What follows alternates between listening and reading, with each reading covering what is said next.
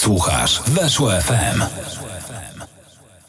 Witajcie w najbardziej dziwnym magazynie piłkarskim, jaki istnieje, albo w jednym z dziwniejszych na pewno, bo to jest magazyn, w którym rozmawiamy o wszystkich ligach spoza tak zwanego topu, spoza top 5 w Europie. Dzisiaj na tapet bierzemy w magazynie lig egzotycznych drugą ligę hiszpańską. Adam Kotleszka, dzień dobry, kłaniam się. E, Cezary Wilk jest moim gościem, a Dzień dobry, witam ekspert, serdecznie. można by powiedzieć, od drugiej ligi hiszpańskiej. Czarku, bardzo mi miło, że do nas dotarłeś. E, Cieszę się, że teraz będziemy mogli sobie troszeczkę pogadać. Mm, No może z tym ekspertem przesadziłem, bo ty miałeś takie, no dosyć wyboistą tę drogę, jeżeli chodzi o Hiszpanię. Kontuzje bardzo mocno cię tam naznaczyły. Natomiast y, gra w Deportivo, gra w Realu Zaragoza. To są jednak kluby bardzo poważne, o znaczących markach. E, Z Deportivo też awans do La Liga. Natomiast y, zacznijmy sobie od samego początku. Jak to się stało, e, że w ogóle trafiłeś do Deportivo? Wiesz co, no, trzeba sobie powiedzieć, żeby z polskiej ekstraklasy trafić bezpośrednio do, do piłki hiszpańskiej. Myślę, że nawet niezależnie, czy, czy to jest Primera División, to już w ogóle ekstremalnie trudno, czy nawet Segunda. Też weźmy pod uwagę, że to było już kilka ładnych lat temu, więc trochę te realia były, były inne. Robert Lewandowski jeszcze nie był aż tak dobry jak w tym momencie. E, trzeba było zrobić e, coś niecodziennego, coś wyjątkowego. I tak też troszeczkę się stało przez różne tam perypetie związane z Wisłą Kraków. Nie chciałbym już teraz jakoś w to się e, zagłębiać, natomiast stałem się wolnym zawodnikiem. E, Wtedy akurat Deportivo znajdowało się w takim momencie, że finanse nie były ich, że tak powiem, mocną stroną, więc, więc też w poszukiwaniu powiedzmy nowych zawodników, wtedy spadali z Primera do Segunda, byli mocno ograniczeni, więc że tak powiem, dwie strony zgrały się w dobrym momencie i stąd też ten, ten transfer. Ta Hiszpania to był wymarzony kierunek dla ciebie, bo gdzieś przeczytałem, że marzyłeś o lidze angielskiej. Nie, absolutnie. Nie będę tutaj kłamał, oszukiwał, że, że o tym zawsze marzyłem, a wręcz przeciwnie, wydawał mi się to jeden z ostatnich kierunków, y, w jakim mogę podążyć, no bo każdy mniej więcej, kto tam powiedzmy śledził, czy kilka razy nawet obejrzał Ekstraklasy i jakiś tam mój występ, e, no to na pierwszy rzut oka widział, że Wilk to nie jest raczej piłkarz, którego można wiązać gdzieś w przyszłości z piłką e, hiszpańską, czyli techniczną, czyli taką z fajerwerkami. E, No a tu jednak się stało tak nie inaczej, ale masz rację, że gdzieś ta, ta Anglia zawsze była bliżej sercu, ale z perspektywy czasu oczywiście cieszę się ogromnie, że to była Hiszpania, bo to przede wszystkim fantastyczne miejsce do życia. I o tym życiu dzisiaj sobie będziemy bardzo dużo rozmawiać. Tych wątków piłkarskich też oczywiście nie pominiemy. E, Ten magazyn ma taką formułę, że zawsze najpierw przytaczam takie podpowiedzi, które wczoraj widzowie mogli zobaczyć na Instagramie i dzisiaj odgadywali, o jaki Okej. tutaj chodzi. To możemy zobaczyć sobie teraz też, też te podpowiedzi dla tych, którzy może Instagrama nie mają. Tak to wyglądało wczoraj. E, Sześć podpowiedzi dostaliście. Wcześniej była też informacja, że będzie mowa o drugiej klasie rozgrywkowej, więc to też mocno mogło was e, naprowadzić. Miasto tego kraju odwiedził sam Herkules. E, Słuchajcie, w La Coruni, albo w A Coruni, bo tak po galicyjsku mówi Dokładnie, się brawo. Na to miasto. Przygotowałem się, zawsze się przygotowuję do tych programów, bo tutaj całe mnóstwo ciekawostek. Wieża Herkulesa. Pewnie wiesz, Torre de Hercules. O właśnie, dokładnie. To jest do dzisiaj e, najstarsza e, latarnia morska, która jest do dzisiaj w użytku. E, Dokładnie. Nie ma, nie ma starszej. Widziałeś tam? No, Widziałeś oczywiście, no, trudno jej nie widzieć. To z każdego miejsca w Koruni dosięgniesz ją wzrokiem. Zresztą zaraz w pierwszych dniach chyba funkcjonowania wtedy w Koruni od razu dostałem wiadomość, co to znaczy. Zresztą to jest na, na, w każdym miejscu y, miasta, w każdym herbie, w każdym momencie, każdy o tym wie, wszędzie to widzisz. No, nie, jest, nie sposób jest być w Koruni i tego nie zauważyć, więc, więc absolutnie każdy o tym wie, również e, znasz, znasz tego historię, e, pomysł na to, jak to funkcjonuje, że działa do dziś. Wokół tego jest taki ogromny park stworzony, gdzie, gdzie bardzo często ludzie spędzają soboty, niedzielę. To jest też połączone z takim głównym, długim deptakiem, który idzie wzdłuż oceanu. Piękne, fantastyczne miejsce do tego, tak jak, tak jak mówisz, z piękną historią. Wieżę Herkulesa. Możemy ją sobie zobaczyć, bo mamy chyba nawet zdjęcie, żebyśmy też mieli namacalny dowód. Dokładnie. O właśnie, to jest to. 55 metrów, y, od pewnego czasu już też na, e, światowe, na liście Światowego Dziedzictwa UNESCO. Legenda głosi, że zbudował ją Herkules po pokonaniu Gerriona, czyli potwora, który miał, uwaga, trzy głowy, trzy torsy, sześć rąk. E, Szczątki tego potwora Herkules zakopał na wzgórzu, gdzie później wybudował właśnie tę wieżę. No i ona funkcjonuje rzeczywiście do dziś. E, A to jest ten rzeczony potwór i Herkules z zatrutymi strzałami do niego strzelał, więc no, miał na niego e, pomysł. Nie było łatwo. Na pewno nie było, jak widać na załączonym obrazku. Druga podpowiedź głosiła, że kraj ten ma blisko 8 tysięcy kilometrów plaż. E, I też mamy taką mapkę z plażami e, Hiszpanii.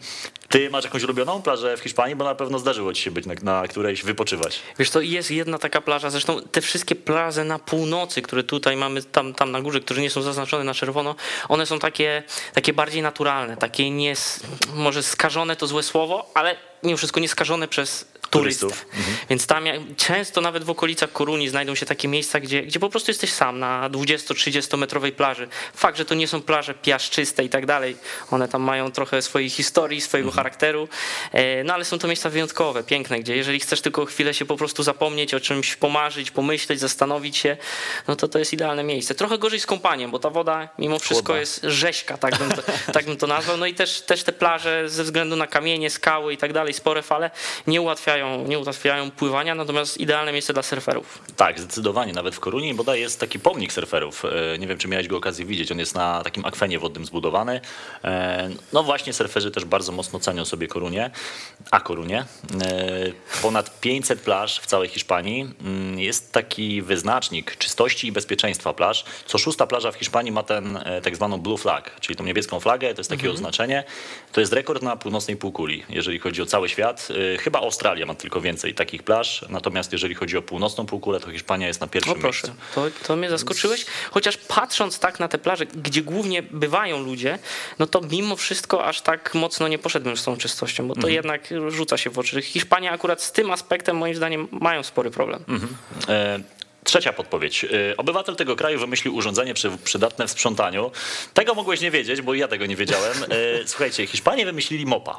Hiszpanie wymyślili mopa, chociaż e, spierają się o to z Amerykanami. Oni też roszczą sobie prawa do wynalezienia tego prostego, aczkolwiek bardzo przydatnego wynalazku. Czwarta podpowiedź to kraj ten dzieli się na kilkanaście regionów. W Hiszpanii jest 17 wspólnot i prowincji, tak chyba powinniśmy to nazywać. Mamy też mapkę, którą możemy sobie pokazać z tymi wszystkimi wspólnotami. O właśnie, tak to wygląda. No to ty mieszkałeś na północnym e, zachodzie. Tak jest, sam narożnik. Tak jest, sam Galicja. narożnik Galicja. E, Jak ten region w ogóle mm, mógłbyś scharakteryzować? To jakieś pierwsze skojarzenie z Galicją związane? Wiesz co, jeśli mówimy o regionach, to przede wszystkim według mnie mówimy o ludziach, bo to ludzie tworzą pewną atmosferę, Mhm. Zgadzam pewien, pewien 100%, region. tak. Jeśli chodzi o ludzi z Galicji, są to ludzie, którzy potrzebują czasu, żeby cię zrozumieć, żeby cię zaakceptować, em, żeby cię udobruchać, może źle słowo, złe słowo, ale żeby cię wpuścić do swojego środowiska. Ale jeśli już tą barierę złamiesz, przekroczysz, pokażesz, że jesteś mimo wszystko osobą wartą troszeczkę e, pokazania większego zaufania, no to absolutnie otwierają całe serducho i, i, i jesteś swój. I, I jeżeli tylko starasz się e, trochę porozumiewać w ich języku, trochę zrozumieć ich kulturę, e, nie, nie do końca wywyższać się i narzucać swoje naleciałości bądź przyzwyczajenia z innych regionów Hiszpanii czy też z innych krajów, no to oni niezmiernie to doceniają i wpuszczają cię do swojego środowiska, jesteś jednym z nich. I teraz po latach, jak tylko wracam do Koruni, to, to, to, to wszyscy witają z otwartymi rękoma i, i, i mam takie poczucie, że jakbym z każdym się widział dzień wcześniej, tydzień temu, więc pięk, piękne miejsce, naprawdę. No, na tyle piękne, że ty też po zakończeniu kariery piłkarskiej e, osiadłeś tam, mieszkałeś tam już parę lat po zakończeniu kariery. Tak, udaliśmy. Był taki, był taki moment, że po zakończeniu e, kariery rzeczywiście zostaliśmy jeszcze bodajże na rok w Saragosie. Albo na dwa, już nie, nie pamiętam, zlewają Jasne. mi się te, te lata. Natomiast zostaliśmy jeszcze pewien okres w Saragosie i później był taki moment, że, że musieliśmy zadecydować. Był taki delikatny pomysł, żeby spróbować troszeczkę południa Hiszpanii, ale koniec końców ta Korunia wygrała. Tam też urodził się nasz syn, więc on jest Gadziego. Tak nazywają się ludzie właśnie pochodzący z Galicji, czyli Okej. Gadziego. E, więc on taki, takowym jest, więc wybraliśmy to miejsce i tam później spędziliśmy dwa lata i to miejsce zostanie z nami już na zawsze. Jesteśmy z nim połączeni i psychicznie, i też fizycznie w pewien sposób, także o tym już nie zapomnimy do, do końca naszych dni na pewno. A e, gdzie się lepiej żyło w takim razie? Saragossa czy La Coruña? Bo miejsca oczywiście bardzo charakterystyczne, każde inne od siebie, ale tak pogodowo, turystycznie to wydawałoby się, że Saragossa idealna, że gorąco, upały. W La Coruñie jednak ten klimat, tak jak ty ująłeś wodę, to ja też tak powiem, bardziej rzeźki. Tak jest, dokładnie. Wiesz co, jeśli chodzi o klimat pogodowy, no bo to też zawsze ma jakiś, e, ma duże znaczenie przy wyborze Oczywiście, miejsca, w którym tak. chcemy funkcjonować, więc w Korunie jest o tyle dobrze, że ten klimat jest w miarę stabilny, czyli powiedzmy taka temperatura między 12 a 25 stopni utrzymuje się przez cały rok, więc ta zima po prostu tam przychodzi, ale to jest taka polska jesień i to raczej taka złota, więc, więc to jest fajne. Oczywiście jest dużo wody, nie tylko z dołu od oceanu, ale i z góry, tam dużo pada. Często mówili koledzy z boiska, że tak naprawdę zaczyna się wszystko w październiku, a kończy w maju, e, jeśli chodzi o opady deszczu i rzeczywiście tak, tak było. Ten okres właśnie taki trzymiesięczny, zimowy, e, pamiętam, że te treningi rzeczywiście odbywały się w takim dosyć, w dosyć grząskich warunkach.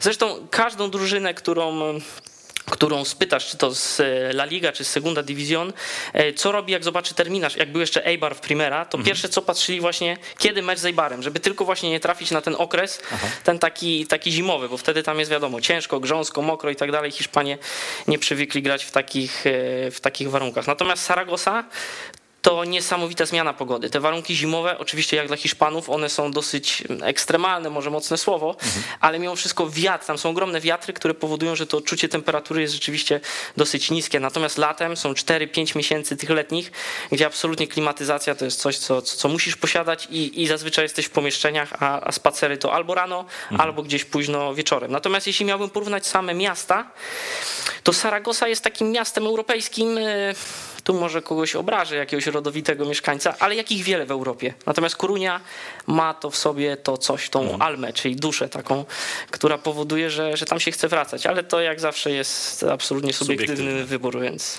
E, mniejsza e, Korunia niż Saragossa chyba. Tak, tak, znacznie. Saragossa to jest, o ile się nie mylę, czwarte miasto co do wielkości w Hiszpanii. Mhm. No właśnie, więc tu też duża różnica.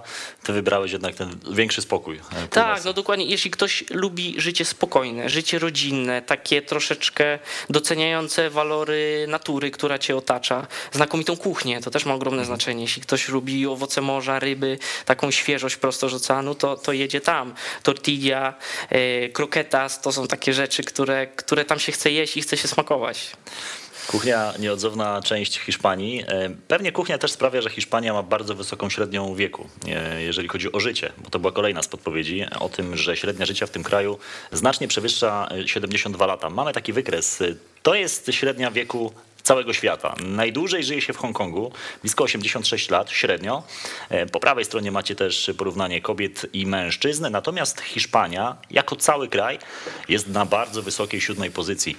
84 e, lata blisko żyją Hiszpanie, kobiety 87 blisko, mężczyźni kilka lat e, krócej. No to jest, no sam potwierdzisz, że chyba jednak bardzo dobre miejsce do życia pod wieloma względami, bo na to wszystko składa się i to jedzenie, o którym mówiłeś, i klimat, no i też podejście ludzi do życia. Wiesz co, ja tak, tak sobie formułowałem i definiowałem to życie w Hiszpanii e, trochę może na wyrost, trochę może z przekąsem, ale żeby tak zaznaczyć, o co w tym wszystkim chodzi, jaka jest różnica między właśnie Polakami a Hiszpanami, że, że Polak żyje, żeby pracować, a Hiszpan mhm. pracuje, żeby żyć.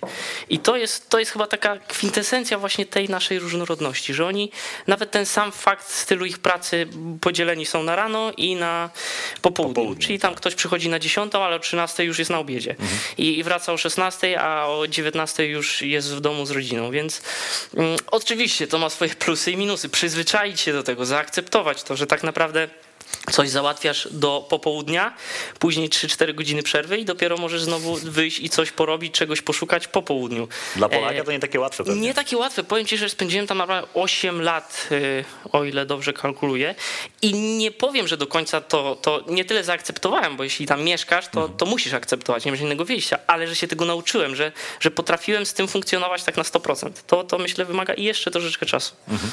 Dla porównania średnia wieku w Polsce 79 lat, najniższa najniższą średnią wieku na całym świecie ma Republika Środkowoafrykańska. Strzelisz ile? Pff, nie mam pojęcia. 88. Nie, najniższa. najniższa. A najniższa? Tak. Najniższa. 63. Nawet krócej, 54. 54 lata, no ale zdecydowanie Hiszpania jest ciekawszym miejscem, chyba lepszym, może ciekawszym to złe słowo, ale lepszym miejscem do życia niż Republika Środkowoafrykańska. Ostatnia podpowiedź, e, też coś dla podróżników. E, w tym kraju jest e, bardzo osobliwa rzeka. Ta rzeka nazywa się Rio Tinto i jest nazywana też rzeką, rzeką śmierci. No właśnie mniej więcej tak wygląda. Ona jest czerwona niemal. Ona jest czerwona i od zawsze służyła do transportu i wydobywania miedzi, srebra, złota przez to, że bardzo dużo jest w niej metali ciężkich, stała się właśnie tak krwisto-czerwona. Mm, no i nie poleca się w niej kąpać absolutnie. Tam w ogóle są bardzo rzadkie formy życia, bo w tej rzece, ciężko, ciężko żyć nawet rybom. E, natomiast jeżeli ktoś miałby ochotę się wybrać i zrobić ciekawe zdjęcia, to ta rzeka zaczyna się w górach w Andaluzji, ma 100 kilometrów, mm, e, no i płynie przez tą południową, zachodnią, południowo-zachodnią część Hiszpanii. Miałeś okazję być może? Nie, nie, nie, właśnie nie miałem. A słyszałeś o tej rzece? Czy... Rzeczywiście, nie, nie, aż wstyd się no przyznać. No cieszę się, że cię czymś zaskoczyłem zaskoczyłem, chociaż. Nie, absolutnie. Nie, no, myślę, że połowę z tych twoich punktów mnie, mnie zaskoczyły i uczą, także, także fajnie. No. Cieszę się, że i nawet człowiek, który mieszkał tyle lat w Hiszpanii, czegoś się tutaj Wiesz co, nie wiem, czy to tak dobrze dowie. świadczy o twoim przygotowaniu, czy tak źle o, o mojej wiedzy na temat nie, Hiszpanii. spokojnie. No ja się staram, wiesz, takie mocne insiderskie ciekawostki wymyślać, więc, a Hiszpania jest wielkim krajem, więc to jest oczywiste, że tak, ty na pewno skupiałeś się na tych miejscach, gdzie mieszkałeś i to jest, to jest jasne. Mm, e, stadiony pokażemy sobie okay. drugiej ligi hiszpańskiej z tego sezonu. Za moment wracamy i będziemy rozmawiać e, pewnie trochę więcej o piłce, ale od tych wątków typowo życiowych z Czarkiem na pewno nie uciekniemy. Stadiony drugiej ligi hiszpańskiej już teraz.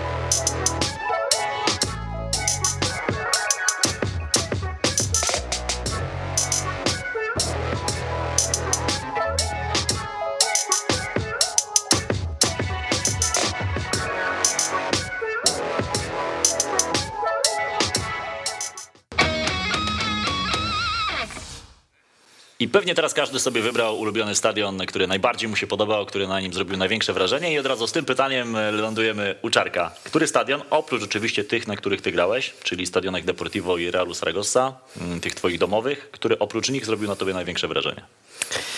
No myślę, że mimo wszystko Sport i Chichon z, zresztą jadąc tam na ten, na ten mecz, są też piękne miasto, też podobnie umiejscowione trochę jak, jak Korunia, na, zaraz na wybrzeżu, blisko oceana i tak dalej, te same klimaty. Mhm. Ale właśnie podążając na to spotkanie, już koledzy mówili, że to jest klub e, poukładany od podstaw, tak jak należy, z fajnym stadionem, z fajną szkółką, e, z takimi mądrymi ruchami transferowymi, czyli gdzieś tam nie mają ludzie gorącej głowy, nie jakieś transfery last minute i, last minute i wysokie kontrakty, tylko właśnie po kolei taka praca u podstaw. No i rzeczywiście sam stadion robił, robił narażenie. Nowoczesny, taki typowo piłkarski, blisko trybuny, blisko linii bocznych. E, tak, pamiętam, że, że to było fajne miejsce. Przegraliśmy 0-2, bez mhm. historii. Czyli stadion przynajmniej się podobał, wynik trochę mniej. E, a El Riazor i La Romareda, czyli te twoje domowe stadiony, e, jak można je do Tak, siebie tak, porównać? piękne, takie fajnie brzmiące nazwy.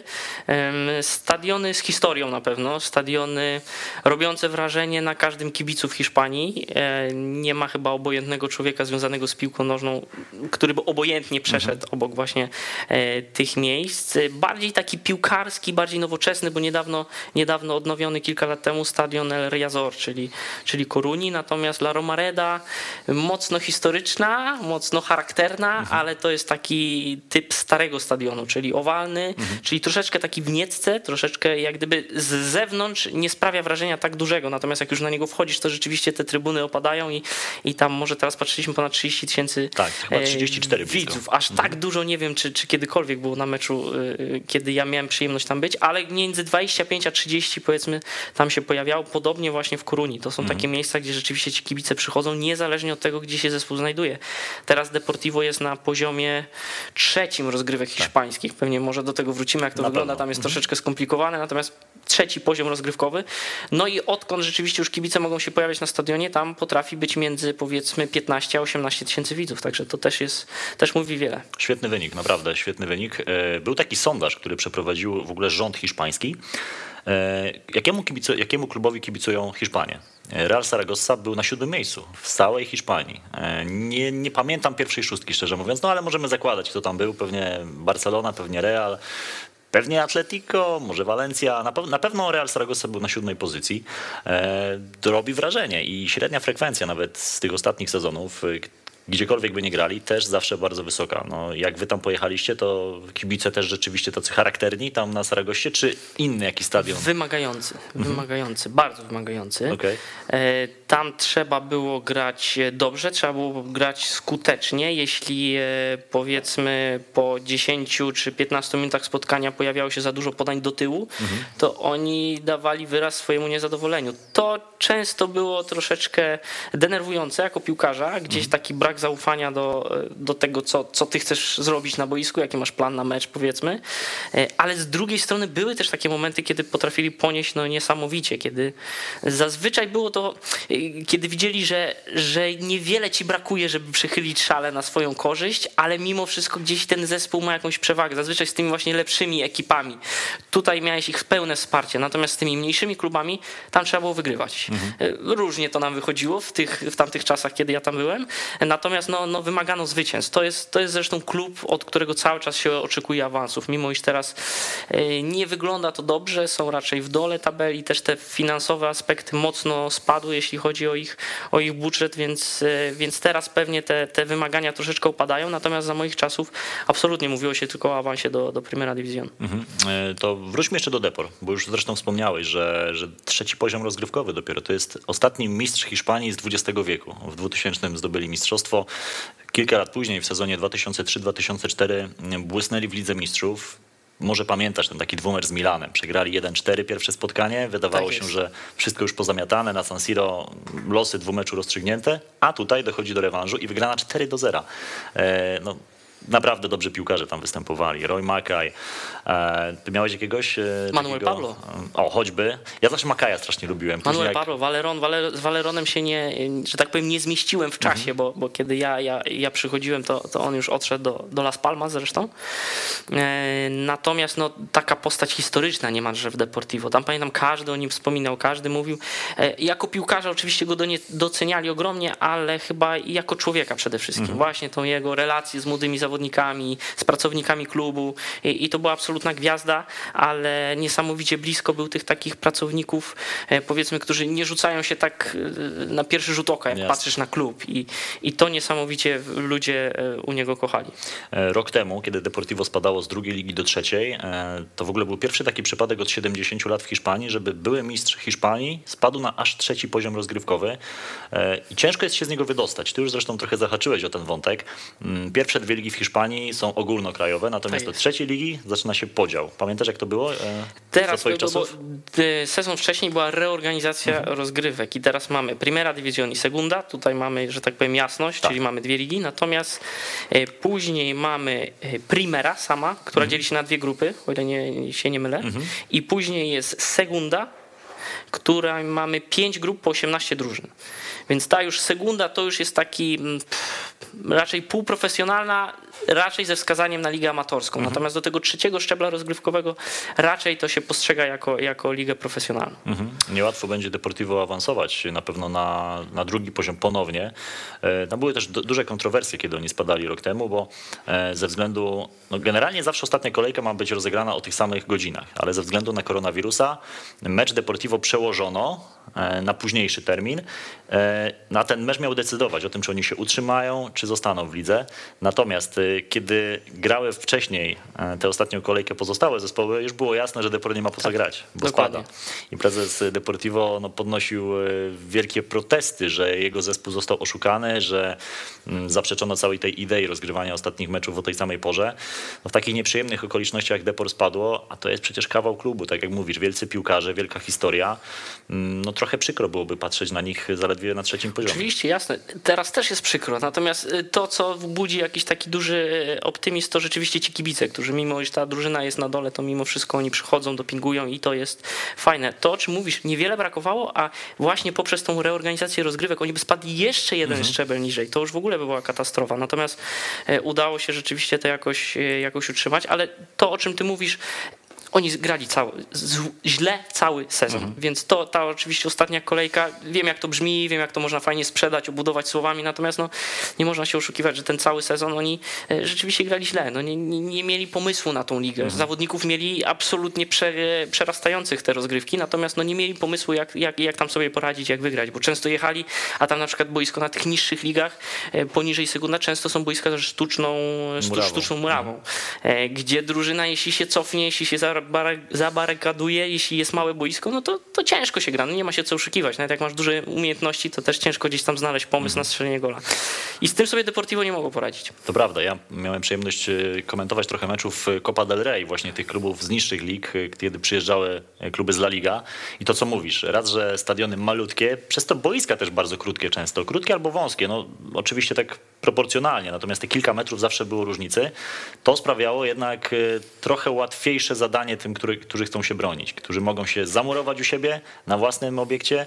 No i później też e, sporo tych e, niespodzianek w Copa del Rey też miewaliśmy przecież e, tak na przestrzeni jasne, lat. Jasne, no taka, taka zresztą tak, ta, taka jest historia zawsze. Jeżeli masz mniejsze boisko, to drużynie łatwiej się bronić niż Mhm. atakować. Jest mniej tej słynnej przestrzeni, o której tak często ostatnio się mówi w relacjach e, z różnych meczów, więc, więc tak, taka jest prawda. A pamiętasz jakiś stadion, na który pojechaliście, który no, odstawał trochę normami od tego, co widziałeś, tego, czego się spodziewałeś? Taki Girona. Najgorszy? Girona, tu cię zaskoczę, bo niedawno Okej. przecież No tak, przecież. uczestnik e, w rozgrywek Primera. Pamiętam, że dokładnie jechaliśmy na ten stadion i taki byłem gdzieś tam sfokusowany na swoich sprawach, jakaś muzyka i tak dalej. I, i tak jedziemy, jedziemy i, i już widzę, że, że chłopaki powoli się szykują gdzieś tam do wyjścia, ktoś bierze jakiś plecak, ale nie widać nigdzie żadnego stadionu. Mhm. I, I rzeczywiście nagle jakieś takie pola i pomiędzy tymi polami, gdzieś tam oczywiście w jakimś sąsiedztwie dalszym, bliższym jakiś zalążek miasta, ale sam stadion bardzo malutki, bardzo taki kameralny, szatnie pozostawiające wiele, wiele do życzenia. Także tak, to, to chyba było coś takiego, co, co największe takie zaskoczenie na mnie wywołało. A stan murawy? W Hiszpanii mocno przywiązują do tego uwagę, bo czasami jak się jedzie gdzieś, nie wiem, no w Polsce na niższe ligi, to wiemy jak to wygląda. Mm, I to wcale nie muszą być jakieś okręgówki czy B-klasy, czasami i wyżej. A w Hiszpanii e, rzuciło ci się w oczy, że oni dbają o te boiska, czy podobnie, Wiesz że to co, z różnie tego, z z tego co pamiętam, nigdy nie było nad tym w ogóle żadnych dywagacji, zastanawiania Okej. się, nie, nie podnosiliśmy tego jakby w szatni, więc, więc mniemam, że, że jakby to zawsze było taka naturalna kolej rzeczy, że każda płyta jest po prostu dobra, Mhm. żeby na nią można było grać w piłkę, także akurat ten aspekt zawsze był na najwyższym poziomie, zarówno te treningowe boiska, nawet w Koruni, gdzie tego deszczu, tak jak mówiłem, i, No i grząskich, grząskich wpływa. boisk było dużo, no to mimo wszystko, może dlatego, że było ich na tyle e, na tyle liczebnie Mhm. dużo, że po prostu zawsze codziennie można było sobie zmienić płytę boiska i trenować na innej. Może z tego to wynikało, ale boiska były przygotowane zawsze top, jak to się Mhm. mówi ostatnio. E, To ja mam top koszulkę do pokazania. Proszę bardzo. E, Co prawda nie z twojego klubu, ale nie mogłem sobie odmówić. Dzisiaj z szafy wyciągnąłem. Tuż przed wyjściem przypomniało mi się Kultura Leoneza. To jest klub no, podobno najbardziej kulturalny w całej Hiszpanii. No, jak widzicie mają muszkę nawet pod e, szyją, więc chyba wszystko się zgadza. To jest jeden z ich kompletów. Drugi ma odwrócone kolory, czyli koszulka jest czarna, e, a te elementy, które tutaj są białe, są epop- no, no, no kolory są na odwrót, wiecie o co chodzi. Znakomita, ja ją uwielbiam. E, poluję na to, żeby właśnie był ten taki czarny smoking, a nie biały, ale ty z nimi chyba nie grałeś, bo oni Nie, minęliśmy się niestety. Jak ja już, że tak powiem, się rozstałem z futbolem, to oni wtedy właśnie się pojawili na, na drugim szczeblu rozgrywkowym. Tak, no i właśnie teraz chyba też trzecia liga obecnie, e, kultura leoneza, ale jakby ktoś, wiem, że są tacy, którzy lubią te dziwne, egzotyczne koszulki, to podsuwam pomysł na to, żeby sobie ewentualnie e, taką sprawić. Jeszcze tylko jedna rzecz, e, odpowiem na pytanie, kto pierwszy odgadł, że chodziło o Hiszpanię, że będziemy rozmawiać dzisiaj o drugiej lidze hiszpańskiej. E, Patryk Michrowski. Patryk Michrowski odpowiedział jako pierwszy, że chodzi o Hiszpanię. Drugą osobą był człowiek o pseudonimie Hannes 85. Dla was wielkie brawa. E, A odpowiedzi muszę ci powiedzieć, Czarek, bo całe mnóstwo. Grecja, e, Cypr, Chorwacja, Egipt, Turcja, Oman, Brazylia, e, Chorwacja po raz kolejny, co tutaj się jeszcze, Malta. Odpowiedzi typu nie wiem, ale chcę tam pojechać. Generalnie bardzo dużo ciekawych strzałów, ale te dwie osoby były zdecydowanie jako pierwsze. Mm, Deportivo. Jak dostałeś ofertę, e, usłyszałeś, że jest opcja, żeby w ogóle tam pojechać, to nie wiem, googlowałeś coś, sprawdzałeś, jaki to klub, czy ty w sumie byłeś wtedy tak na bieżąco z piłką, że wiedziałeś, że to jest kawał historii hiszpańskiej. Znaczy, myślę, że to, to był taki moment, że, że każdy słyszał o tym klubie, każdy wiedział, czym to się je, gdzie to, Mhm. gdzie to jest przede wszystkim i tak dalej. E, Natomiast ja, ja byłem tak sfokusowany na wyjazd. E, Na wyjazd do innego kraju, do, do posmakowania czegoś nowego, e, że absolutnie nawet się nad tym nie zastanawiałem. Jak usłyszałem, że jest konkretnie, można jechać, można Mhm. podpisać i, i, i spróbować, to, to, to, to nawet nie, miałoby to żadnego znaczenia, jak to by rzeczywiście wyglądało na zdjęciach i tak dalej. Natomiast e, kiedy już pojechałem, kiedy już to wszystko zobaczyłem na własne oczy, no to stwierdziłem, że, że to jest to, że dla tego właśnie momentu i tej przyszłości, która się tam może rozwinąć, warto, warto było trenować, warto było zasuwać i warto było poświęcać tam pewne rzeczy, powiedzmy w młodości, bo, bo, bo to jest, trafiając do takiego miejsca, gdzie jest jeszcze piłka na wysokim poziomie, gdzie tą piłkę doceniają, rozumieją i, i cię wspierają, to jest e, no, no esencja futbolu tak naprawdę. Mhm. No, trafiłeś tam nie tak dawno wcale po tych czasach e, świetności Depor. E, oni już w połowie lat 90. mogli zdobyć Mistrzostwo Hiszpanii. Był sezon 93-94, ostatnia kolejka. E, I ścigali się z Barceloną o tytuł mistrzowski. W ostatniej kolejce, chyba w 88 minucie, mieli rzut karny przeciwko Walencji. Gdyby go strzelili i wygrali tamten mecz, przeskoczyliby Barcelonę w tabeli. E, Do piłki podszedł Mirosław Dziukic, trafił bramkarza. I Barcelona ostatecznie zdobyła mistrzostwo. Musieli poczekać później te 6 lat. e, I to był, przepraszam, mecz z Walencją, mówisz? tak mi się wydaje. Tak mi się wydaje, że przeciwko Walencji tego karnego nie strzelili. Dopiero 6 lat później udało im się to mistrzostwo Ale to, zdobyć. to, to też ciekawa, ciekawa historia, ponieważ e, jak ja przychodziłem do nich, to oni właśnie sezon wcześniej spadali, czyli w czerwcu spadli, ja tam Mhm. Jasne. przyszedłem w sierpniu się pojawiłem i tam była taka sytuacja, że oni mieli, e, mieli ostatni mecz właśnie u siebie z Walencją, o ile dobrze pamiętam. Na 90% też była to Walencja. Mhm. Okej. E, I nie mogli tego meczu przegrać. I, I zresztą były takie rozmowy, że nawet jak przyjeżdżali, przyjechali piłkarze Walencji, to że spokojnie, no, jakby Mhm. my też o nic nie gramy, więc sytuacja jest prosta, jasna i klarowna. Natomiast gdzieś tam Walencja strzeliła na początku jakąś bramkę i przez cały mecz później to Deportivo atakowało, miało mnóstwo sytuacji, ale nie dało się Nic nic, zrobić wpadło. po prostu. Tak. I, i- ten mecz przegrali i- i Deportivo spadło. Więc jeśli e, ja dobrze pamiętam, bo że ty sprawdziłeś, to, to, to na pewno e, wiadomo. Natomiast jeśli ja dobrze pamiętam, to ta Walencja dwa razy się dała we znaki. No to rzeczywiście, to do Nemezis, prawdziwe Walencja, ale właśnie w tym sezonie 2000 między innymi Walencję wyprzedzili chyba o 5 punktów w tabeli swoją drogą e, i zdobyli, zdobyli to rzeczone e, mistrzostwo. Jak przychodziłeś do klubu, kto cię pierwszy wziął pod skrzydła? Kto był takim człowiekiem, który cię wprowadzał do drużyny? Takiej stricte jednej osoby nie było, i- a jeśli się pojawili e, piłkarze, o których zaraz powiem, Mhm. to raczej nie polegało to na wprowadzaniu do drużyny. Ja też miałem 27 lat, 28 prawie. tak, nie byłeś wcale więc młodym to już zawodnikiem. też trochę, trochę inaczej wygląda, jak chłopak wyjeżdża, ma 19, Mhm. 20, prawda? Tej, tego piłkarskiego życia takiego jeszcze nie posmakował na różnych szczeblach. Natomiast jeśli wyjeżdża 20, 27-letni zawodnik, który zawsze chciał wyjechać, który gdzieś tam mentalnie się do tego przygotowywał. Fakt, że nie znałem hiszpańskiego, a po angielsku nikt ze mną nie chciał rozmawiać, e, więc jak gdyby to była sprawa utrudniona.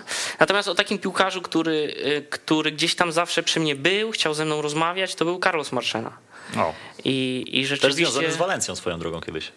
Tak mi się wydaje. Tak, no oczywiście, No jasne, że tak. Więc ta Walencja, Teraz ja przepraszam, to Walencję, w Sewilli. ja tak Walencję wciskam, bo ja kiedyś strasznie kibicowałem Mhm. Walencji. Za czasów Mendiety, Kiliego Gonzaleza i gdzieś to jest mi bliskie sercu. Więc jak się będzie pojawiał wątek Walencji, to zawsze będę się Jasne. podgrzewał. Jasne, ale, ale z nim rzeczywiście miałem, miałem dużo, dużo fajnych historii. Zresztą też pamiętam, podarował mi.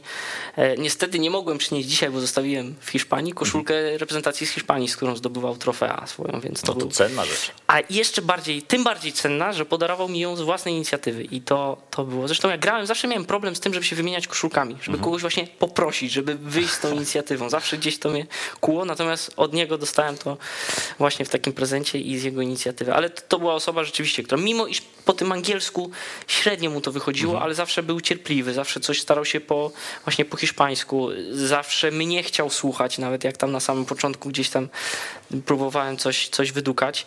E, Także no niesamowita osoba, tym bardziej patrząc na niego, jakie osiągnął sukcesy. Tak naprawdę mógł na takiego gościa machnąć ręką i ty sobie synku tam rób co, co masz robić.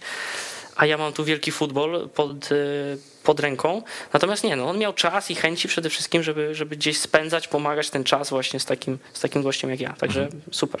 A Ile czasu potrzebowałeś, żeby nauczyć się hiszpańskiego?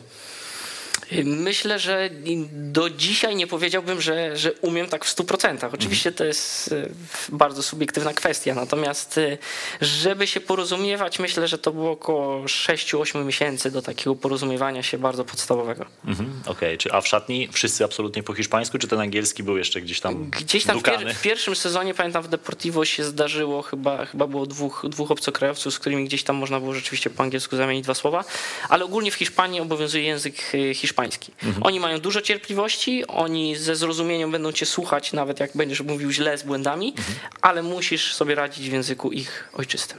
Okej, czyli twarde zasady. Ty idąc tam e, na miejscu już się zacząłeś dopiero uczyć tego hiszpańskiego, czy miałeś jeszcze czas, żeby tutaj w Polsce Nie, nie, na zacząć? miejscu. To była decyzja. Dowiedziałem się powiedzmy dwa tygodnie wcześniej, trzy i, i pojechałem i tam od pierwszych tygodni mieliśmy, mieliśmy swojego No nauczyciela. bo jak wiemy, język mocno pomaga. A ty to wejście do Deportivo miałeś bardzo udane. E, Grałeś, e, grałeś dobrze, no, do momentu oczywiście tych kontuzji. Natomiast no, szybko raczej w drużynie zostałeś się taką postacią, może nie powiem, że z absolutnego topu, ale z pewny, pewny punkt zespołu.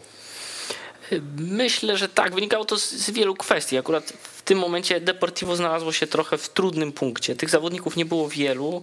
E, Też za moje sprowadzenie odpowiadał dużym stopniu trener, który tam właśnie w tamtym momencie był, więc w takich sytuacjach też jakby z góry Troszkę to, łatwiej. o to miejsce masz łatwiej, no nie ma się co oszukiwać. Gdzieś sam trener sam nie będzie sobie strzelał w stopę i sadzał zawodnika, o którego gdzieś zabiegał, więc, więc to było łatwiejsze. Myślę, że, że gdzieś to swoje miejsce w Segunda Division szczególnie bym, bym znalazł na dłuższy, na dłuższy czas, bo, bo ta liga i te zespoły potrzebują takich zawodników właśnie, którzy gdzieś tam się nie, nie wyróżniają specjalnie wartościami technicznymi, ale, ale swoje zdrowie, zaangażowanie zostawią, żeby właśnie pomóc tym kolegom bardziej, którzy są bardziej wybitni, więc, więc myślę, że, że na tym szczeblu bym się odnalazł. Trudniej pewnie by było w Primera, tak na dłuższą metę. Mhm. A tym trenerem, e, który ciebie ściągał, Fernando Vázquez? Tak jest, Fernando Vázquez. Opowiedz nam trochę o tym trenerze. Bardzo lubię mówić o trenerach. Bardzo, Teraz możesz, teraz bardziej możesz. Bardzo, bardzo specyficzny jako trener. Miał taką ksywę e, nauczyciel WF-u. Jak się możecie domyślać e, w przestrzeni piłkarzy profesjonalnych, seniorów, to nie jest e, zbytnie pozytywne sformułowanie o takim człowieku, więc bardzo lubił odprawy, których absolutnie na początku nie rozumiałem kompletnie. On mówił po godzinie 15, godzinie 20, e, ale fakt, że mówił głównie o tym, jak jesteśmy dobrzy. To mi tłumaczyli później koledzy. Okej. E, Więc to była jakaś powiedzmy jego wartość. E, W pewnych momentach się sprawdzał, natomiast no, nie był to jakiś szkoleniowiec, którego zapamiętam na, na długie lata ze względu na jego warsztat. Oczywiście on mnie tam ściągnął, on mnie tam, że tak powiem, wprowadzał do zespołu, w wielu sytuacjach mi pomagał. Notabene mm, nauczyciel również języka angielskiego profesjonalnie, natomiast ze No proszę. mną mówił po hiszp- rozmawiał po hiszpańsku. A, to czyli miał taki sposób. Do tego stopnia Hiszpanie lubią mówić w swoim ojczystym języku, że nawet nauczyciel angielskiego Mhm. będzie się starał rozmawiać z tobą po hiszpańsku. No to myślę, że to też e, z korzyścią dla ciebie. No miałeś jednak od razu Oczywiście, na tamten moment taki na przymus nauczenia się tego języka. Jasne. Żeby nie, nie, nie tylko po angielsku. A to, to ciekawa, to ciekawa historia. On ostatnio był trenerem Deportivo. Tak, zresztą miał, miał świetny to, to jest charakterystyczne dla niego, że miał świetny początek początek, bo on lubi, e, lubi przyjść, dać piłkarzom troszeczkę luzu, zrozumienia. E, na Segunda Division on ma taki e, defensywny styl, czyli Mhm. dla niego najważniejsze jest zabezpieczenie tyłów, a z przodu stały fragment i coś tam mając dobrych piłkarzy. On przede wszystkim miał świetnych piłkarzy w pierwszym Mhm. sezonie, to też trzeba podkreślić. I nie mówię to absolutnie o sobie, bo ja tam gdzieś byłem na samym końcu, ale, ale, ale miał jakościowych piłkarzy i dzięki temu głównie wygrywał mecze. E, Potrafi właśnie skoncentrować zespół na tym, żeby spokojnie zabezpieczyli tył, a z przodu coś tam zawsze trafimy i tak, tak w większości działał. Teraz ten drugi, drugi etap w Koruni również wyglądał podobnie. Tych pierwszych chyba siedem meczów wygrał i rzeczywiście były tam aspiracje, żeby pójść w górę tabeli, ale później się tam przyszedł gorszy moment. E, 22 drużyny, teraz w drugiej lidze hiszpańskiej mamy mapę, którą chyba mamy, a jak nie mamy, to, to, to nieważne, ale można to sprawdzić. W każdym razie 22 drużyny, mm, długi sezon przez to, bo jednak ta liga dosyć rozbudowana. E, Jak byś ją scharakteryzował, e, tę ligę? M, Byś ją mógł do czegoś porównać, nawet do, do ekstraklasy w jakiś sposób? Y, Nie, nie porównywałbym jej do O, ekstraklasy. Mhm. Przede wszystkim ze względu na to, że jest, y, tak jak mówisz, długa. Długa y, i bez przerw. Tam jest tylko, pojawia się przerwa na ten okres świąteczny, chyba tam jest, tam jest po prostu dwa tygodnie bez meczu, ale, ale to tyle, więc dostawaliśmy jakieś 5-4 dni wolnego, zjeżdżaliśmy się później w weekend i cały mikrocykl tygodniowy znowu i dalej się grało. Fakt, że nie gra się w środku tygodnia, bardzo rzadko się to zdarza, więc masz zawsze tydzień na przygotowanie się do meczu. E, Natomiast no, masz świadomość, że e, zasuwasz praktycznie cały, cały rok ten kalendarzowy piłkarski, więc to jest dosyć specyficzne. Wyrównana liga. Tak bym też takiego słowa użył, e, ponieważ często się mówi, że każdy może wygrać z każdym, ale tam naprawdę nabiera to takiego, e, takiego mm, tak naprawdę wielkiego wrażenia. Co ważne, trzeba zwrócić też uwagę na te zespoły, które spadają z Primera Division, ponieważ oni zawsze dostają tak zwaną poduszkę finansową. To jest uzależnione od, e, nie wiem, czy chcesz zagłębiać Tak, się tak, w ten temat, czy... to jest ciekawy temat. To jest y, uzależnione od dochodów, jakie uzyskiwali w spraw telewizyjnych w poprzednim sezonie w Primera Division, ile lat, y, że tak powiem, ciągłych byli w tej Primera Division i w zależności od tego jest kalkulowana pewna kwota, którą dostają w tym pierwszym sezonie. Więc te zespoły zazwyczaj działają tak. Oczywiście oni tą kwotę mogą sobie rozłożyć na 4 lata, ale większość działa w ten sposób, że często bardzo zostawia ten sam zespół, co był w Primera Division, na pierwszy rok i robi wszystko, żeby od razu Awansować. awansować. Jeśli to się nie uda, to później zaczynają się schody, tak jak w przypadku Realu Saragossa, który Tak, nie może się, się wydostać, czy wcześniej Deportivo. E, Ostatnim rekordzistą chyba był Espanyol, ponieważ oni spadli po wielu, wielu latach z Primera Division i tam generowali fajne przychody. Oni otrzymali ponad chyba 30 milionów e, euro, także Wow. to jest naprawdę ogromna kwota. E, W tym roku troszeczkę te zespoły, które spadły trochę mniej, no ale to jest ogromny bonus. To, to, to w porównaniu z resztą tych zespołów to jest absolutna przepaść, także mm, jeśli ktoś na przykład obstawiał Bookmachera, kto może awansować, to niech pierwszy wzrok pokieruje właśnie na zespoły, które spadają, no bo oni zazwyczaj e, dysponują największym budżetem. Czyli w tym roku Eibar, e, Valladolid i Huesca e, Dokładnie. powinny awansować, bo one spadały w tamtym roku z Dokładnie. e, La Liga. Możemy jeszcze raz tę mapkę zobaczyć, te 22 zespoły. Dwa słowa tylko jak to wygląda, jeżeli chodzi o, mm, o miejsca zajmowane w tabeli. Dwa zespoły awansują bezpośrednio, miejsca 3-6 grają ze sobą playoffy. Oto jedno miejsce żeby dołączyć do, tych, do tej pierwszej dwójki i awansować e, właśnie do e, La Liga. Tak to wygląda. W tym sezonie awansowały do Sekunda B Real Sociedad B, drugi zespół Realu Sociedad. Pierwszy raz od 59 lat Saragossa B jest w drugiej lidze. E, e, przepraszam, Real Sociedad. Sociedad, jest tak, jest w drugiej lidze hiszpańskiej. Poza tym Amorebieta i Ibiza, e, bo to jest de facto nowy klub założony w 2015 na gruzach starego UD Ibiza. No mamy tam zresztą swojego człowieka, Mateusza Bogusza.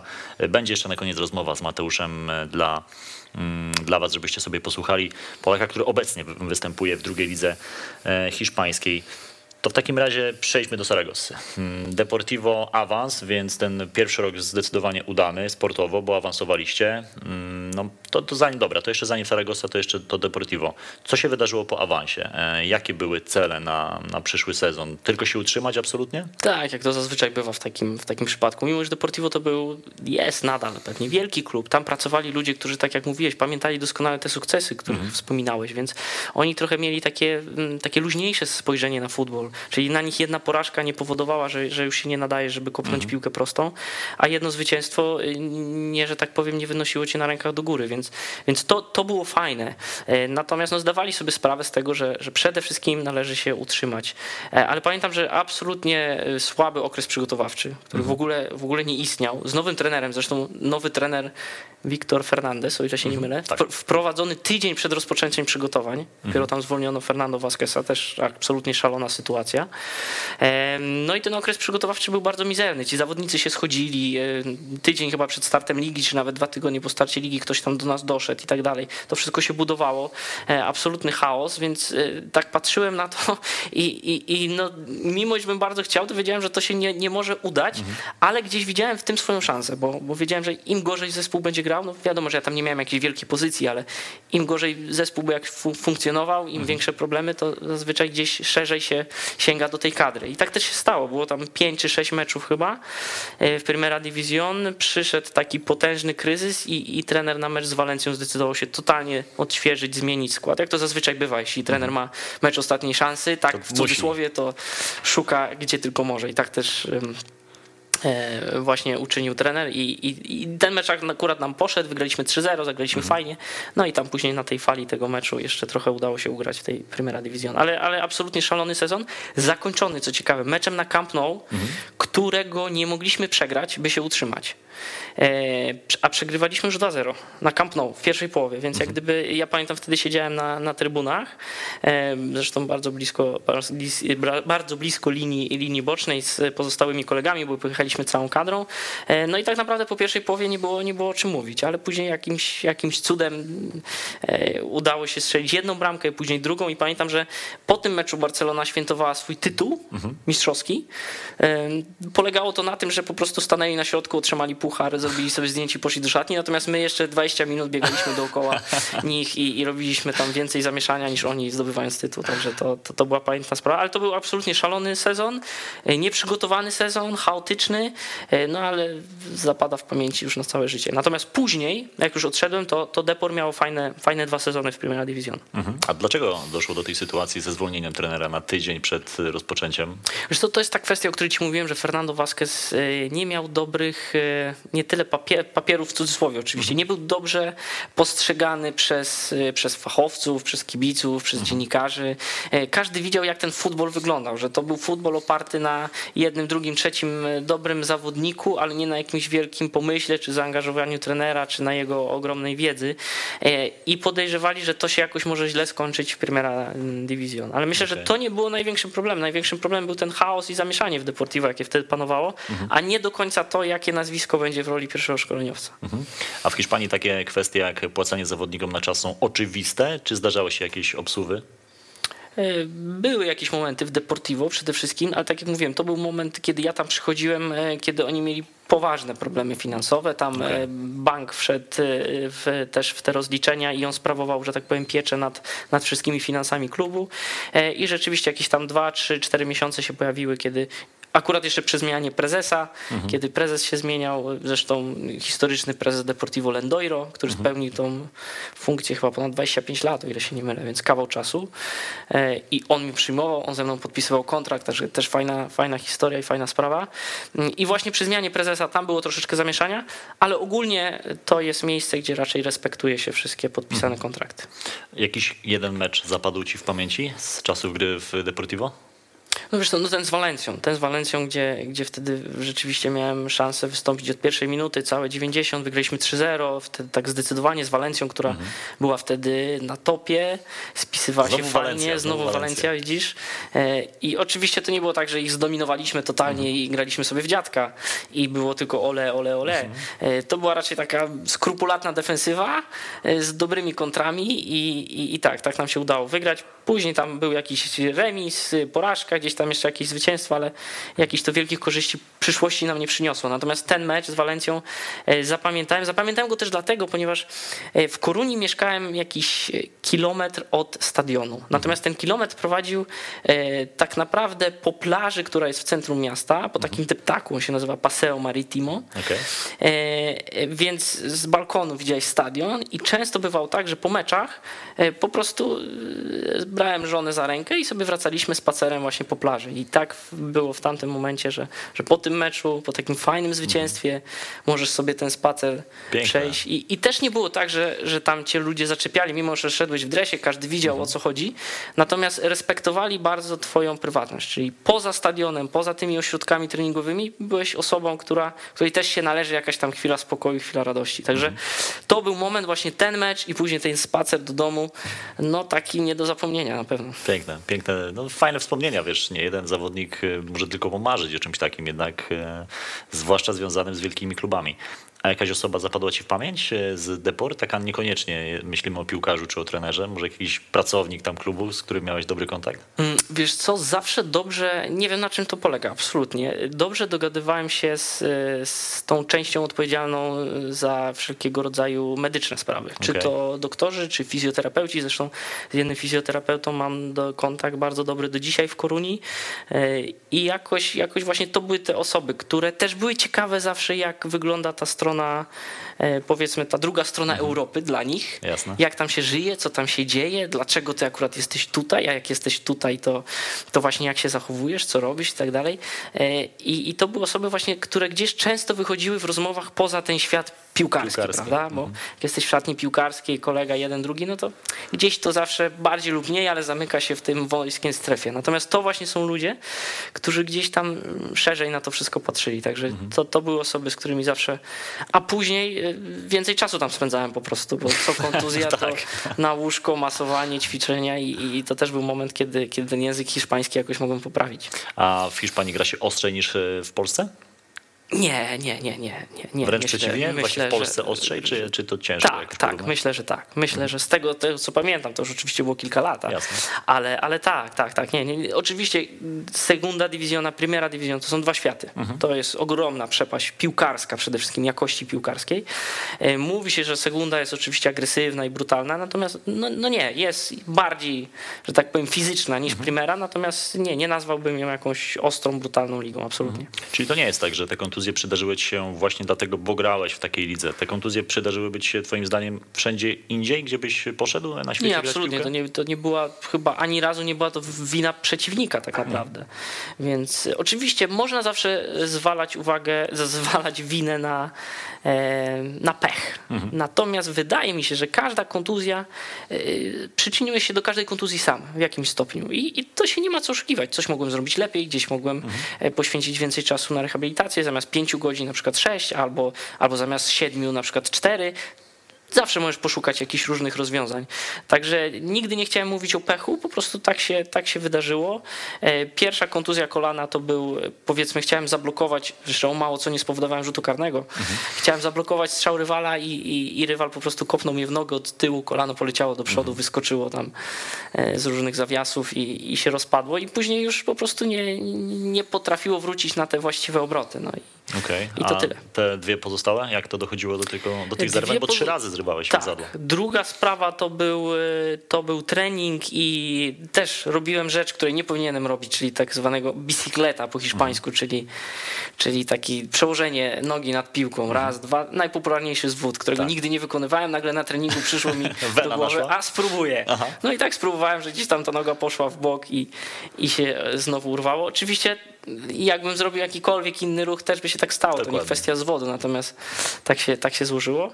I za trzecim razem chyba była jakaś stykowa sytuacja z kolegą, ale też jakaś delikatna walka bark w bark. Na Także- treningu. Tak, także to kolano się rozsypywało po prostu, bo nie było w stanie wytrzymać takich, Mhm. takich obciążeń. A Kiedy podjąłeś decyzję, że to już koniec, że już wystarczy? E, Wiesz, to po pierwszym razie po prostu było odhaczone, czyli każdy piłkarz zrywa więzadło tak. minimum raz i to jakby jest normalna sprawa. Za drugim razem pojawiły się pewne wątpliwości. Gdyby to było mm, odwleczone w czasie, wiesz, gdyby na przykład e, między jedną a drugą kontuzją były jakieś dwa, trzy sezony, coś by się działo, gdzieś bym zagrał, coś zrobił. Natomiast to było jeden po drugim, czyli ja wracałem do pełni, e, do pełni sprawności, I do treningu i znowu, i znowu. Więc po drugim, za drugim razem już coś w głowie zaświtało, że hola, hola, coś, coś jest nie tak, coś tu nie gra. E, I tam jakieś pewne warianty, myśli się pojawiły, ale bardzo delikatnie. Natomiast za trzecim razem to już było planowanie dwutorowe, czyli plan A, powrót do gry i plan B, gdzie się wycofujemy i, i zajmujemy się czym innym. Jednak postawiłeś na plan B. Tak, na plan, ponieważ nie byłem w stanie e, grać na 100% tak jak, tak jak miałem to w zwyczaju, ponieważ e, moimi atutami było bieganie, był ślizg, było szarpanie, było e, przeszkadzanie przede wszystkim rywalom. To jest to, czym ja się zajmowałem na boisku, to nie możemy się oszukiwać. Czasami się zdarzały jakieś dobre podania, ale powiedzmy czasami.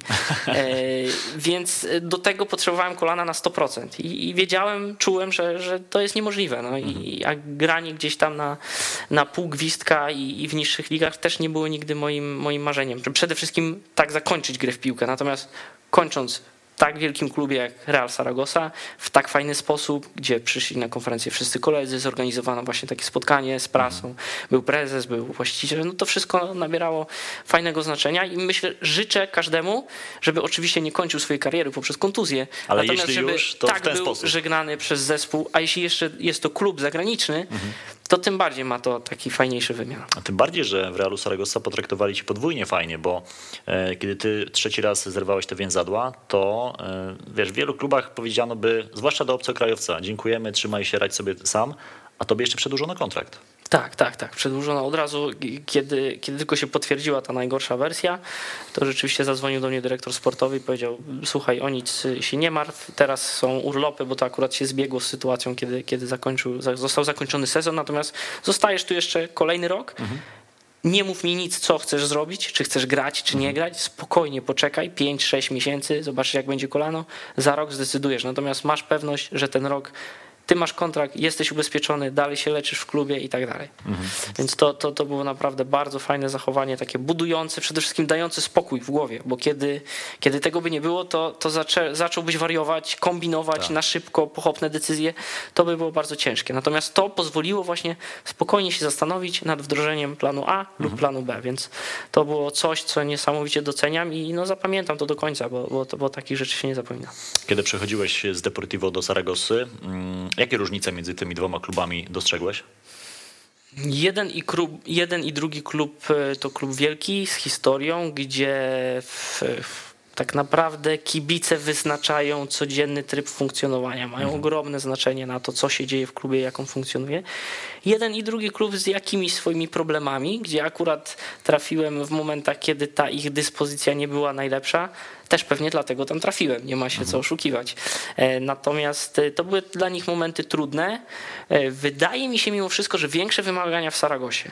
Większe Tam, jednak. Tak, no fakt, że to jest też większe miasto, prawie 800 tysięcy hmm. mieszkańców, więc to e, prawie cztery razy większe od Koruni, więc to też jest do zrozumienia. No i tam się oczekuje tej wielkiej piłki i nie ma się co dziwić, bo, bo gdzie jak nie właśnie w takich, w takich miejscach. Hmm. Natomiast no, patrząc na to, jak rzeczywiście teraz funkcjonuje jeden i drugi klub, no to gdzieś oni się nie mogą odkręcić, gdzieś nie mogą złapać tego odpowiedniego, odpowiedniego poziomu. Mhm. E, a zawodnicy, którzy ci najbardziej zapadli w pamięć z Realu Saragossa?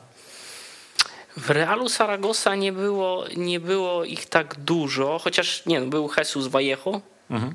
obecnie w Realu Madryt, nie może się tam przebić, ale, ale głęboko w niego wierzę. Wierzę dla niego dlatego, ponieważ ja tam trafiłem, on miał 20 lat podpisał już kontrakt z Realem Madryt, ale mhm. został jeszcze wypożyczony na rok do Saragossa. Okay, I on mając 20 lat zachowywał się jakby miał już, wiesz, 34, 35. To jeszcze nie były te czasy, kiedy każdy wiedział o regeneracji, o mhm. dobrym odżywianiu, wadze i tak dalej. No mimo wszystko ostatnie tak. lata dopiero spowodowały, że dla każdego to jest normalne. Ale wtedy, jak ja patrzyłem, 20 lat chłopak, a on y, wiedział, y, kiedy odpocząć, wiedział, kiedy zostać po treningu, kiedy przyjść przed treningiem, że się trzeba wymasować, y, że trzeba pójść na dodatkowy trening, że waga musi być odpowiednia. Naprawdę to wszystko wszystko, te wszystkie aspekty perfekcyjnie. Do tego dokładał dobrą grę w piłkę, niewybitną. Nigdy bym nie powiedział, że to jest poziom Realu Madryt. E, natomiast no chyba wygrywa tym podejściem przede wszystkim i, mhm. i, tym, że w tej piłce młodzieżowej niesamowicie zaistniał i tam krok po kroku zdobywał tytuły i, i teraz właśnie jest Realu Madryt. E, Lele Cabrera, Leandro Cabrera, który teraz gra w, w Espaniolu. Mhm z którym też miałem, e, też miałem przyjemność. E, fajny, taki charakterny gościu, obrońca, taką wyznawał zasadę gdzieś zbliżoną do mojej, że piłka gdzieś tam może przejść, ale tego Rywanie. zawodnika to trzeba gdzieś tam odhaczyć, więc szybko znaleźliśmy wspólne, e, wspólne że tak powiem, fale.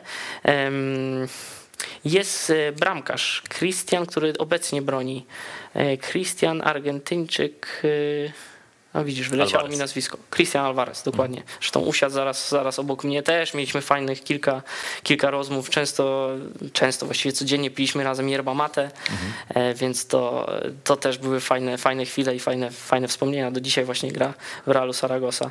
Także tych, e, tych piłkarzy trochę się tam przewinęło. Też bardzo, bardzo fajny trener, Ranko Popowicz, który co prawda nie Hiszpan, ale, ale też niesamowicie fajna, fajna osoba, która właśnie tym charakterem, osobowością bardzo mi, bardzo mi odpowiadała. Mhm. No to, to jest, y, jesteś kolejną osobą, która mówi mi o tym, że jak Polak idzie za granicę, to zawsze się trzyma z piłkarzami albo z trenerami właśnie z Bałkanów, powiedzmy, z Serbami. To jest jednak podobna dusza, podobne, e, podobna No, muzyka tym- im gra. no, Dokładnie. Tym bardziej myślę, że w takim miejscu jak Hiszpania, gdzie, gdzie tak, się, tak się różnimy, no bo wiadomo, że właśnie człowiek z Bałkanów, człowiek z Polski, a Hiszpan, no to są jak trochę dwa różne światy. Oczywiście my się fajnie zrozumiemy, pójdziemy obiad, kolacja i tak dalej, ale jak gdzieś masz zacząć bardziej, bardziej funkcjonować, no to rzeczywiście te, te klimaty właśnie bałkańskie zawsze nam jakoś są zbliżone. Tak, on teraz y, robi karierę w Azji, bo był w y, Tajlandii na pewno, był w Indiach, teraz jest w Japonii trenerem. Y, Tak, on zresztą nawet przed Saragosą był jeszcze w Japonii. Tam miał bardzo dobre nazwisko i zresztą on nigdy nie ukrywał, że, że, że takie klimaty lubi i te kwestie finansowe też jakby są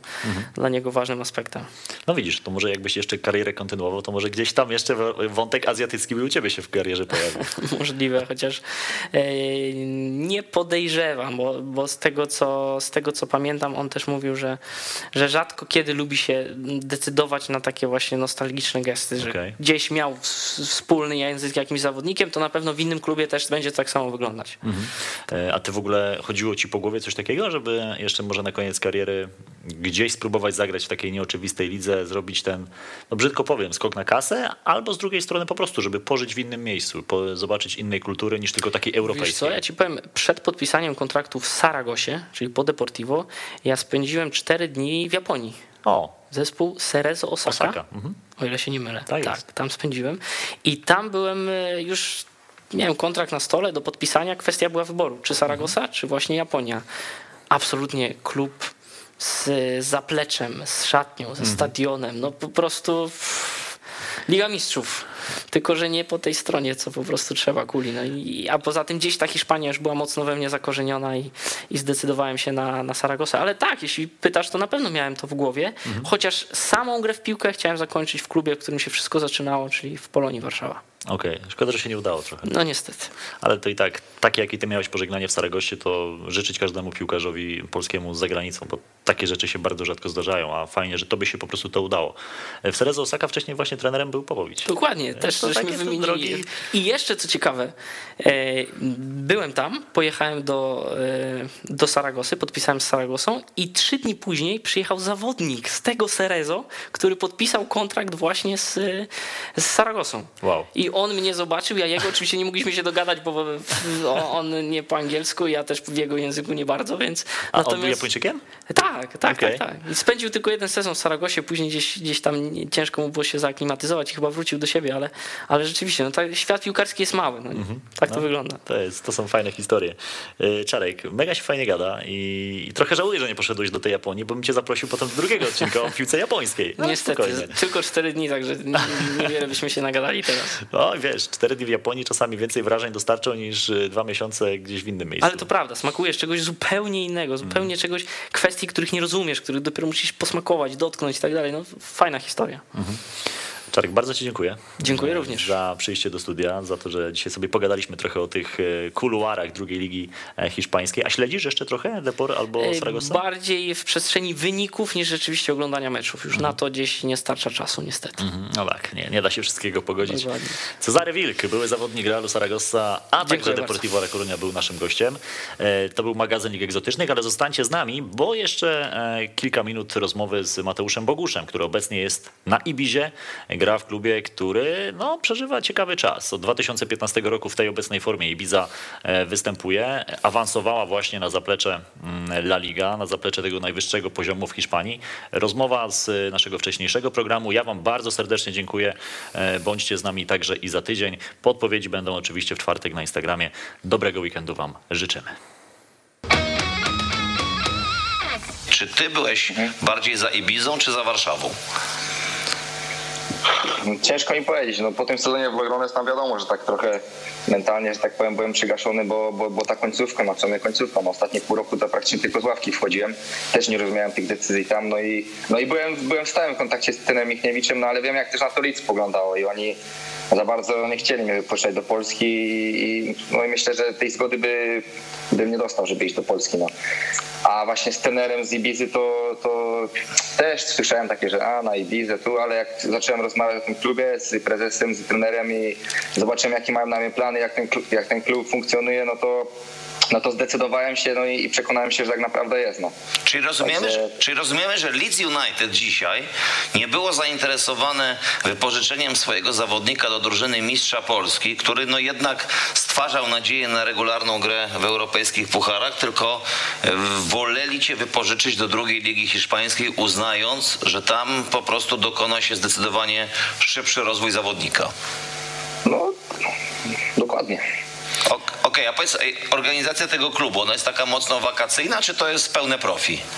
Nie, właśnie pełne profi jest. Właśnie klub awansował z trzeciej ligi, a, a myślę, że, że, że organizacyjnie i też jak ten klub funkcjonuje, to, to może wiadomo, że nie ma tu tyle boisk i takiego zaplecza jak tam tych, tych top drużyn w, w tej drugiej lidze, a może i nawet gdzie indziej, no ale wszystko, co, co potrzebne tu, tu jest. No, zbudowali nową siłownię, wymienili wszystkie boiska do treningu, na, na, na stadionie też przebudowali ten stadion, żeby tam spełniał te wymogi.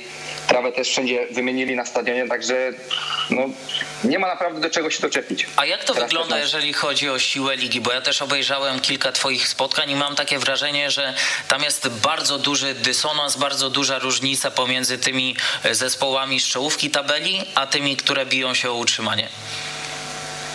No, hmm. Ciężko powiedzieć. No, ta liga też jest taka, że czasami gra się z lepszy, gra, gra tam się z zespołem z czołówki i, i gra się po prostu lepszy mecz niż z takim zespołem, który tu już w tej lidze gra regularnie i tam zawsze jest gdzieś w środku albo na końcu. No. Też ciężko, ciężko powiedzieć, bo to, bo to zależy od meczu, ale, ale myślę, że te zespoły takie jak tam Chichon, teraz Valladolid, Eibar, właśnie teraz gramy w sobotę z Eibarem, no to wiadomo, że mają tam najlepsze drużyny, no ale tak jak mówię, no mecz meczowi nie jest równy i, i to i to wszystko zależy, jak się mecz potoczy. A ja naprawdę jestem, nie że powiem zdziwiony, ale my naprawdę tu gramy fajną piłkę w tej Ibizie, że trener chce się utrzymywać przy piłce. Praktycznie, czy gramy z lepszym, z, z, lepszym, z, lepszym, z lepszą drużyną, czy, czy słabszą, praktycznie zawsze my prowadzimy grę. Słuchaj, a powiedz, y, czy sprecyzowano mniej więcej cel na ten sezon, czy, czy to jest po prostu środek tabeli, spokojne utrzymanie i jakby budowanie tego zespołu powolutku, czy w tej chwili się gdzieś już tam zapaliła lampka, skoro jesteście e, po kilku kolejkach na, na czwartym miejscu, że, że może zaryzykować, kogoś dobrać w najbliższym oknie i, i powalczyć o, o najwyższą klasę rozgrywkową? No ja myślę, że bardziej jest ten cel taki, że, że, żeby się utrzymać. To tak nikt bardziej poza to nie wyskakuje, ale patrząc na to, że my jeszcze meczu nie przegraliśmy i, i myślę, że no, fakt, że mieliśmy pięć remisów, no ale gdzieś tam ten niedosyt jest w drużynie i widać, że, naprawdę nas na to stać, żebyśmy wygrywali, bo, bo my praktycznie każdy mecz wygrywamy 1-0 i, i zawsze nie umiemy dotrzymać tego wyniku do końca, także zobaczymy jak to się wszystko potoczy, ale na razie to idzie w dobrym kierunku. co się człowiekowi musi w głowie przestawić, bo jest przyzwyczajony jednak do trochę innego e, stylu grania w, w klubie, a, a, a inaczej gra się z innymi partnerami w reprezentacji.